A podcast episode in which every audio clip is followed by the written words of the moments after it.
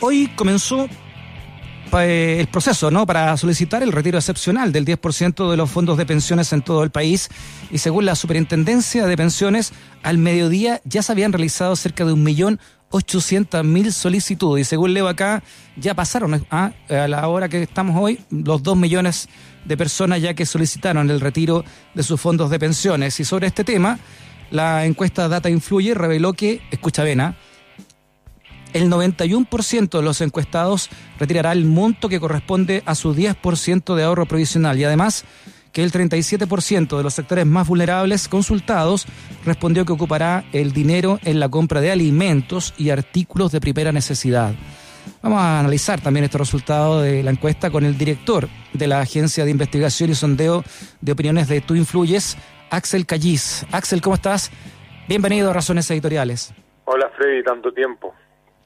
Sí, ¿cómo estás Axel? Oye, eh, ¿qué, esta encuesta, ¿no? ¿Desde cuándo se realizó y, en qué periodo básicamente la tomaron ustedes? A ver, esta encuesta ya es, nosotros partimos en septiembre, octubre del año pasado haciendo encuestas mensuales. Eh, eh, yo diría que esta es la encuesta más, más robusta desde el punto de vista de la representación, son más de 2.000 casos. Eh, por lo tanto, la, vamos a seguir haciendo todos los meses. Eh, nos ha costado bastante porque la, construcción de, Nosotros tenemos una metodología de panel como la otra encuesta y este es un panel propio, así que hemos ido creciendo bastante rápido. Y una, por lo tanto, tiene todos los parámetros de confiabilidad y validez de más alto estándar. En, ese sentido, nosotros encuestamos entre viernes sábado y domingo pasado, o sea, están súper frescos los resultados. Y, fue justo, nos tocó el fin de semana de, de, la abdicación del gobierno de ir con el veto o ir al Tribunal Constitucional y la promulgación del 10%, por lo tanto estaba vivo eh, eh, todo el tema de, del retiro. Y como tú dices, nosotros le, preguntamos a las personas y en, general le preguntamos a los cotizantes. Y los que responden el 91% es de los cotizantes de, de FP que tienen algún tipo de fondo, el 91% expresó que iba a sacar su plata. Qué increíble, ¿eh? Eso, eso es prácticamente unánime, ¿no? Y es unánime porque cuando uno ve la, cuando uno hace los cortes por, eh, eh, por grupo socioeconómico, eh, la diferencia entre los más pobres y los más ricos es casi no hay. O sea, el 82% de los más ricos dice que va a sacar la, la plata y los más pobres el 91. Entonces la, la división se produce en el destino de, del uso de la plata. Mm. Ya. ¿Y ahí qué es lo que... ¿A qué llegaron ahí, de estudio?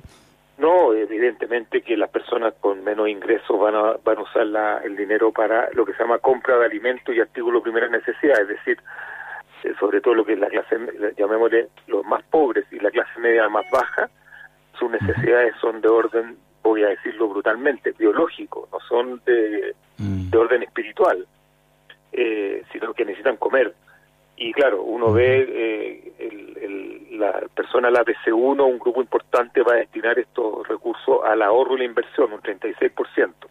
Y en general, la mayoría de los segmentos van a pagar eh, deuda. Deudas, cuentas y alimentos. Ese yo diría que son como las tres partidas más importantes. O sea, eso, eso demuestra también, Axel, que aquí más que más que la defensa de un modelo político, ¿no? Hay, hay, un, hay un tema humano detrás que no se está tomando en cuenta, ¿no? Una realidad también descarnada. Eh, mira, yo diría que una de las cosas que revela este estudio es que, y lo estaba recién conversando con otras personas, es que ha demostrado que eh, la pobreza eh, de la clase media se vive muy hacia puerta hacia adentro eh, y es como mucho más exultante o más ostentosa cuando le va bien.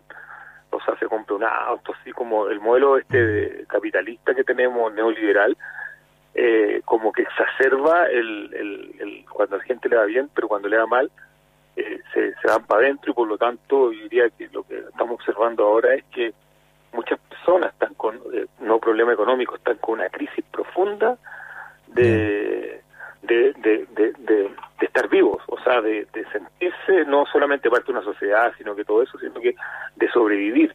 Y hay una lámina que no sé si la alcanzaste a ver, que es cuando nosotros le preguntamos a las personas eh, cuál de los siguientes gastos ha mantenido, disminuido, suprimido el último mes. Y ahí nosotros hemos comparado con el mes pasado y nos damos cuenta que en general las personas han dejado de mantener ciertas partidas de gasto en un 10% en promedio. Y hay cosas que mm. son bien preocupantes porque, no sé, por, por ejemplo, el pago de cuentas de servicios básicos bajó un, casi un 10%, lo arriendo un 10%, y lo que más nos llama la atención fue que eh, remedios y tratamiento de salud bajó un 12%. O sea, dicho de otra forma, un 12% de la población redujo, no un 12, sino que si antes, el mes pasado, era estaba cerca del 60% que mantenía el gasto en remedio y tratamiento de salud, ahora retrocedió al 49%. Es decir, un 12% más de personas han dejado de mantener el gasto que es eh, asociado a la vida. Claro, pero eso no, no es casualidad, Axel, y va muy de la mano de lo que ustedes vieron en este, en este estudio, que en el primer día ya hayan superado los 2 millones de personas que, que pidieron retirar el 10%, con todos los problemas también que hubo de, fondo, ¿no?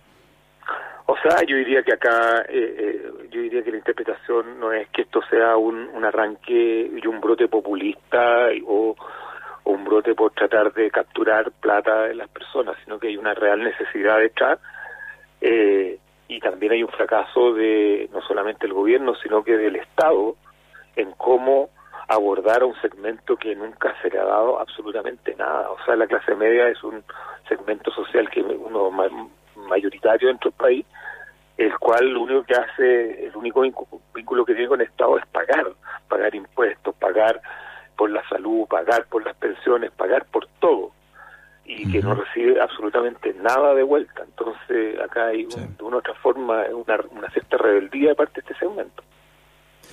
Estamos en Razones Editoriales hablando con el director de la Agencia de Investigación y Sondeo de Opiniones. Tú influyes, Axel Callis. Axel, cuéntanos también eh, de, tu, de, la empresa, ¿no? de la Agencia de Investigación y Sondeo de Opiniones, de Tú influyes. ¿En, qué consiste y qué tipo de sondeo ha hecho últimamente? O sea, bueno, nosotros hacemos un estudio mensual eh, que, que damos a, conocer y, acá los últimos sondeos que, o sea, los últimos dos estudios que hemos hecho también el Estudio Nacional de Mujeres, que lo hicimos con todas las agrupaciones de mujeres sobre mujer y democracia. Terminamos también un estudio sobre el uso del tiempo, es decir, estamos metidos en, en, variados temas. Hacemos también estudios de mercado y estudios más vinculados a empresas eh, pero nos interesa tener un foco en lo social y en lo político. De hecho, una de las grandes revelaciones de este estudio, que nosotros habíamos medido ya a Joaquín Lavín en siete oportunidades antes, y siempre iba en punta, no sé si nos metemos en este tema, más presidencial, pero él era un cómodo primer lugar y por primera vez eh, el alcalde Recoleta Jaue lo alcanzó, ahí están empatados, Jaue un punto sobre él, lo cual de una otra forma demuestra que hay un cambio de tendencia con respecto a, a esta situación que era la bien solo arriba, sino que ahora tiene compañía. Y Eso, el otro tema, ¿Cuánto le hicieron? El mismo, el mismo, o sea, nosotros aprovechamos, hicimos un estudio grande este el mismo fin de semana, es parte del... Y lo otro que medimos fue todo el tema de, bueno, eh, el, no sé cuánto rato tengo, pero me gustaría conversar de, de los hallazgos que tiene el estudio, porque nosotros también medimos siempre eh, la nota que le ponen las personas en el mismo estudio eh, a las instituciones durante la crisis sanitaria y evidentemente que teníamos a los alcaldes y alcaldesas de Chile y al Colegio Médico despegado con respecto a todo el resto de las instituciones y pasó algo muy extraño que no había sucedido ni a nosotros ni a ningún otro estudio en los últimos 10 años, que es que por primera vez la Cámara de Diputados salta del fondo de la tabla a un 11%. Es decir, eh, esto es algo inédito, o sea, y tiene que ver obviamente con la legislación del 10%, o sea, la Cámara de Diputados que no salía del 2%, el famoso 2%, que nosotros también teníamos este 2%, aquí saltó al 11%, y el Senado salió del 2% y se fue al 8%. Entonces son cosas como que son remarcables en el punto de vista del, contexto. Y el otro tema que también no, no, no, nos llamó mucho la atención es que aumentó sustantivamente la, las personas que, que pretenden ir a votar eh, en, un, en un entorno, llamémosle, de, coronavirus. Es decir, Eso es interesante, ¿eh? Sí, es súper interesante porque nosotros medimos durante el estallido social y después la después del acuerdo, yo me acuerdo que diciembre, enero, febrero y marzo, hasta marzo llegamos con esa medición y las personas que dicen que van a ir a votar en el plebiscito están sobre el 80%. Mm. Ahora, normalmente en los estudios electorales las personas que dicen que van a ir a votar no pasan el 65%, o sea, estamos ya absolutamente sobredimensionados con respecto a las personas que dicen que van a ir a votar. Pero nosotros le complicamos un poquito más la pregunta, se la hacemos un poco más difícil y le preguntamos, bueno, eh, con respecto al plebiscito de octubre, de haber contagios o algunos contagios fallecidos aún por coronavirus, ¿cuál sería su actitud? Y ese subió en el último mes de 49 a 64% que dice que de personas que han ido, que van a concurrir a votar, de todas maneras con precauciones, pero van a ir a votar. Es decir, eh, el, llamémosle el entorno, el, ambiente de, de, mejoría o como le, haya puesto desconfinamiento, paso a paso, afectó positivamente eh, el cierto temor que tenían algunas personas eh, y ahora nuevamente va en alza las personas que quieren votar a todo evento. Claro, me imagino, Axel, que también tiene que haber influido todo lo, todo lo, que significó este 10%, ¿no? Y, entender qué que, significa votar también. Una cosa es la presión ciudadana válida y, e importante y necesaria en, en las calles, en las manifestaciones, pero también traducir eso en la urna, en el voto y en la elección de, lo, de quién te va a representar, donde se toman estas decisiones como el Parlamento. Sí, hay una, yo diría que el, plebiscito y, el, y, lo que un poco nosotros no, lo hemos lo hemos observado el proceso constituyente o la ruta constituyente como que después de noviembre, después del acuerdo ese famoso el 15 de noviembre, adquirió vida propia y la pandemia jamás ha ha puesto en jaque o como que la, la, resolución de las personas. Incluso se ha ido fortaleciendo y yo diría que con la pandemia, si antes existía un 60, 65%, hoy en día hay un 70, 75% de personas que creen absolutamente necesario votar a prueba, eh, justamente por todos aquellos, aquellos aspectos que dejó al descubierto la, la pandemia. Mm. Entonces se ha ido consolidando esa ruta y, y la verdad es que nosotros preguntamos, bueno, ¿qué es lo único que podría poner en jaque esa ruta? Y tiene que ver, y muchas personas indican que si hubiera un estallido social nuevamente, hay algunas personas que dicen cerca de un tercio que dice que pondría en riesgo el plebiscito. O sea que ahí hay una contradicción, mucho, para muchas personas ven una contradicción entre la ruta constituyente y un nuevo estallido social. Perfecto. Ustedes también en esta encuesta valoran el desempeño del gobierno. ¿Qué, qué, cuáles son los puntos más relevantes de ahí? El gobierno, eh, o sea, bueno, yo diría que esto ya no tiene que ver solamente con la pandemia, sino que tiene que ver con, con el, el, el, el, el capital más deteriorado, más devaluado del gobierno, es la credibilidad y la confianza en la información. Esta ya venía magullada de la época eh, del, avión del presidente, o sea, el, a nivel de percepción de las personas, eh, esto estamos hablando hace un año atrás, eh, en el contexto de la, de la cuenta pública de, la, de justamente hace un año, se pega un bajón, luego con el estallido social baja aún más, yo diría que ya a niveles bastante miserables, entre comillas, de credibilidad, confianza y transparencia, y con la pandemia esto ya casi desaparece. Entonces, eh, eh, nosotros medimos eh, la transparencia, eh, la, confianza y, llamémosle la precisión de la información, que son las tres variables, y obviamente que tanto en torno al, al 80%, 70% de no creencia o no confianza o no transparencia de la comunicación del gobierno. Y eso la verdad es que el último mes mejoró, yo diría que eso es obra del ministro de nuevo ministro de salud. De hecho el, la partida que para nosotros más significativa es que nosotros preguntamos a una persona cómo considera usted la comunicación del gobierno el gobierno llevaba o tenía sobre un 80% en las anteriores mediciones de muy imprecisa o imprecisa y ahora eh, bajó del 81 al 73%, es decir, mejoró 8 puntos esa partida tiene que ver con, con la nueva forma de entregar la información y también mejoran algunos niveles de confianza en, la comunicación y la transparencia. Pero muy ¿Y el apoyo al gobierno se puede saber, eh, de acuerdo a este estudio, en, qué, en cuánto está? No, eh, nosotros medimos siempre el, apoyo al gobierno y al presidente. El, gobierno está en torno al, al 11%. Eh, y la, el gobierno estuvo su mejor minuto en que fue en, en claro, el, estuvo en junio, estuvo en 14 y ahora bajó el gobierno y el presidente está en torno al 9%. ¿El presidente también de dos dígitos? Sí, sí, no, sí, eso, yo creo que en eso todos los estudios deben estar en torno a, entre el 8 y el 10, 11. Lo que pasa es que nosotros tenemos un nivel de precisión porque tenemos un margen de error mucho más chico, así que podemos mm. decir con confianza que debe estar en torno a 9 o 10, no más que eso. Oye, por último, Axel, que para, perdona, por eso que está importante la cuenta pública de mañana de lo, del golpe de timón, no solamente con cambio de gabinete, sino que con mm. tratar de redireccionar un poco el barco del gobierno.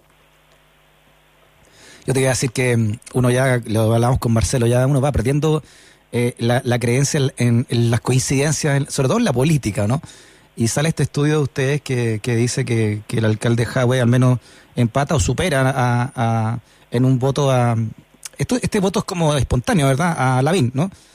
sí, nosotros, o sea, pero ya pero en otra encuesta de, lo dan empatado, eh, pero lo a 12, no me acuerdo cuál era, Pulso Ciudadano, creo, o Criteria, no me acuerdo cuál era. Eh, lo dan empatado Javi con Lavín y aquí está un punto, o sea, están en el margen de error, pero están prácticamente empatados. Pero hay un despegue de los dos.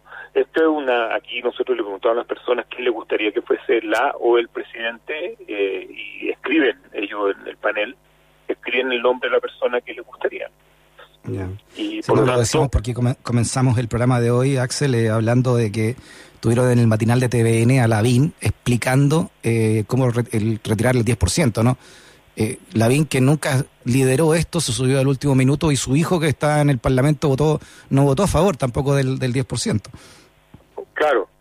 Ahora, eh, lo que pasa es que Lavín tiene un problema, que, o sea, tiene un problema que, o sea, tiene dos problemas grandes. Uno, primero, eh, que pertenece a un sector político que está pasando por un momento de una turbulencia bastante grande y lo otro es que es una persona muy conocida, eh, por lo tanto tiene poco espacio para crecer, no, no, no, no, no, no, no va a sorprender a nadie. Y la verdad es que Jaue, que también es muy conocido, pero todavía tiene un cierto espacio de crecimiento. Ahora, en general, los presidenciables están los dos con muy baja, muy bajo eh, adhesión espontánea, están en torno a 14, 15, siendo que en las mediciones de otras encuestas de los últimos 10 años o 15 años de los presidenciales, un presidencial a 15 meses de la elección normalmente ya están perfilados con una adhesión espontánea de cerca de 25, 30 puntos. Mm. Entonces, tenemos una tenemos vamos a tener una presidencial súper devaluada y yo diría que de casi de descarte. O sea, no no no no hay espacio tampoco para que irrumpa alguien porque como tenemos plebiscitos municipales, gobernador y tenemos un tren de elecciones de aquí al próximo año, no sé si exista mucho espacio para que surja alguien nuevo. Muy bien, el director de la Agencia de Investigación y Sondeo de Opiniones, tú influyes, Axel Callis. Axel, un abrazo grande, muchas gracias por tu conversación. Cuando quieran me avisan y conversamos. Un abrazo a todos. Gracias, Axel. Chao. Que nunca te quedes sin stock por razones editoriales. USACH 94.5, la radio de un mundo que cambia.